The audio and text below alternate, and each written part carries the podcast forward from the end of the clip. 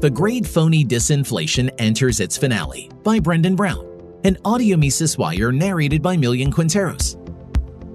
La Commedia et Finita summarizes where the United States and Europe now stand in the Great Phony Post Pandemic Disinflation.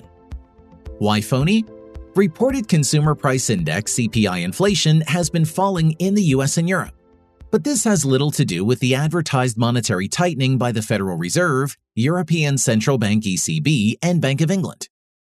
Rather, the decline in reported CPI inflation is consistent with a natural downward rhythm of prices, reflecting fading pandemic restraints on supply. In a good money system, the essence of which is the absence of monetary inflation, average consumer prices as represented by the CPI would have long ago returned to their pre pandemic levels. Instead, in the financial marketplace and its surroundings, where the propaganda of the present monetary regime holds considerable sway, celebrations of the Fed's victory are underway. US CPI inflation has fallen to 3%, on the road to 2% by year end. Never mind that the dollar's purchasing power will by then have fallen more than 15% since the eve of the pandemic. Historically, when central banks defy, always by monetary inflation, a natural downward rhythm of prices.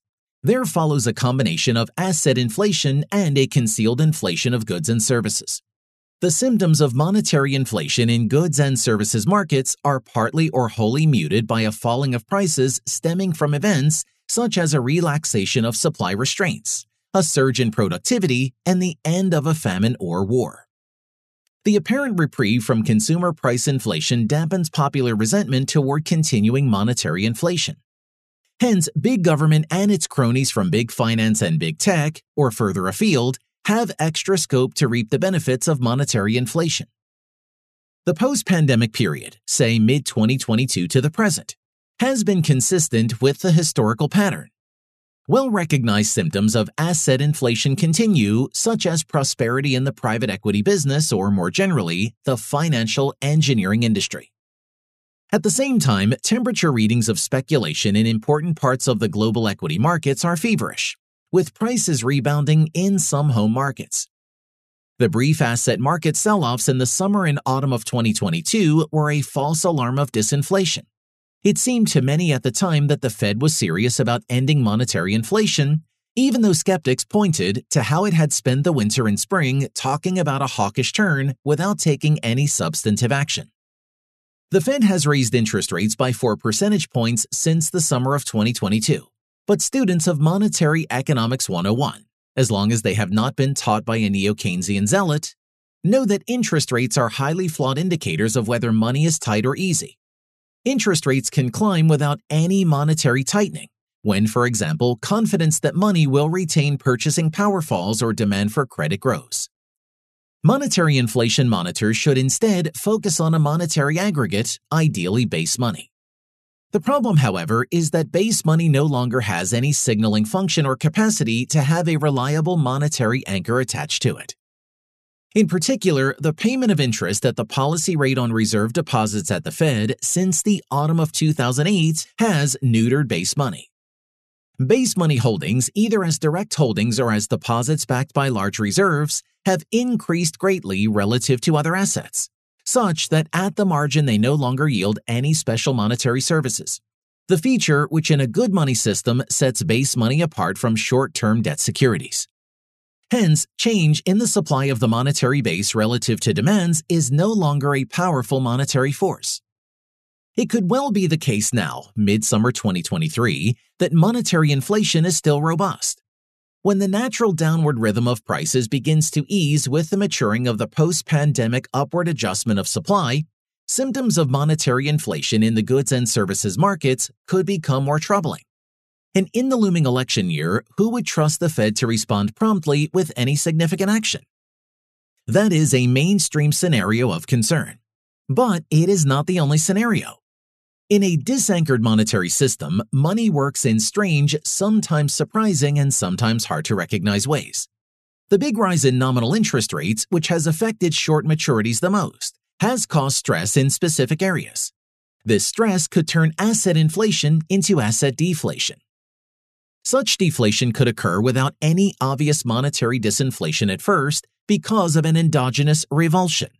This could include tiring speculative narratives, credit defaults in highly leveraged areas, disappointing profits and earnings as malinvestments accumulate, cumulative damage wrought by advancing monopoly capitalism, and changes in human spending propensities caused by present liabilities and perceived future opportunities. The cash flow effects of a big rise in nominal rates, even if the rise is much smaller in real terms, can trigger endogenous revulsion. In highly leveraged areas, borrowers who have taken advantage of inflation to reduce their debts in real terms may be more vulnerable to rate increases. The size of their gains under inflation, as well as their degree of vulnerability to a rise in interest rates, depends in part on their asset composition. The five-fold or more rise in interest expense, once the new rates apply, and there are considerable lags, could cripple a business's capacity to service its debts. In principle, the business could extend its maturities or replace debt with equity. But those options might not be available in areas where business conditions have weakened. The big increase in nominal rates, even if it does not come with effective monetary tightening, might unleash credit problems which could set off an endogenous revulsion, causing asset inflation to transition to asset deflation. Such catalysts could include problems in banking or near banking institutions, which during asset inflation leverage themselves on what have since emerged as bad bets, such as big carry trade bets on long maturity versus short maturity debts, high interest versus short interest currencies, and risky versus safe credit. Carry trade business is alive and well, especially in the still zero or negative interest rate yen and the near zero interest yuan. Huge demand for high yield and other speculative paper from investors using yuan and yen funds explains in part why asset inflation has so far sustained itself so well in the US and elsewhere.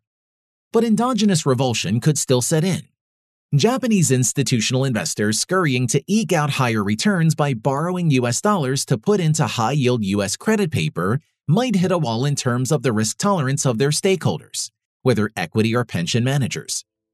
Shrinking world trade, climbing geopolitical risk as the US led proxy war against Russia escalates in Ukraine, and the specter of national bankruptcy add to the risk of endogenous revulsion. In any case, yuan and yen based demand cannot sustain global asset inflation all on its own. That privilege rests firmly with the Fed.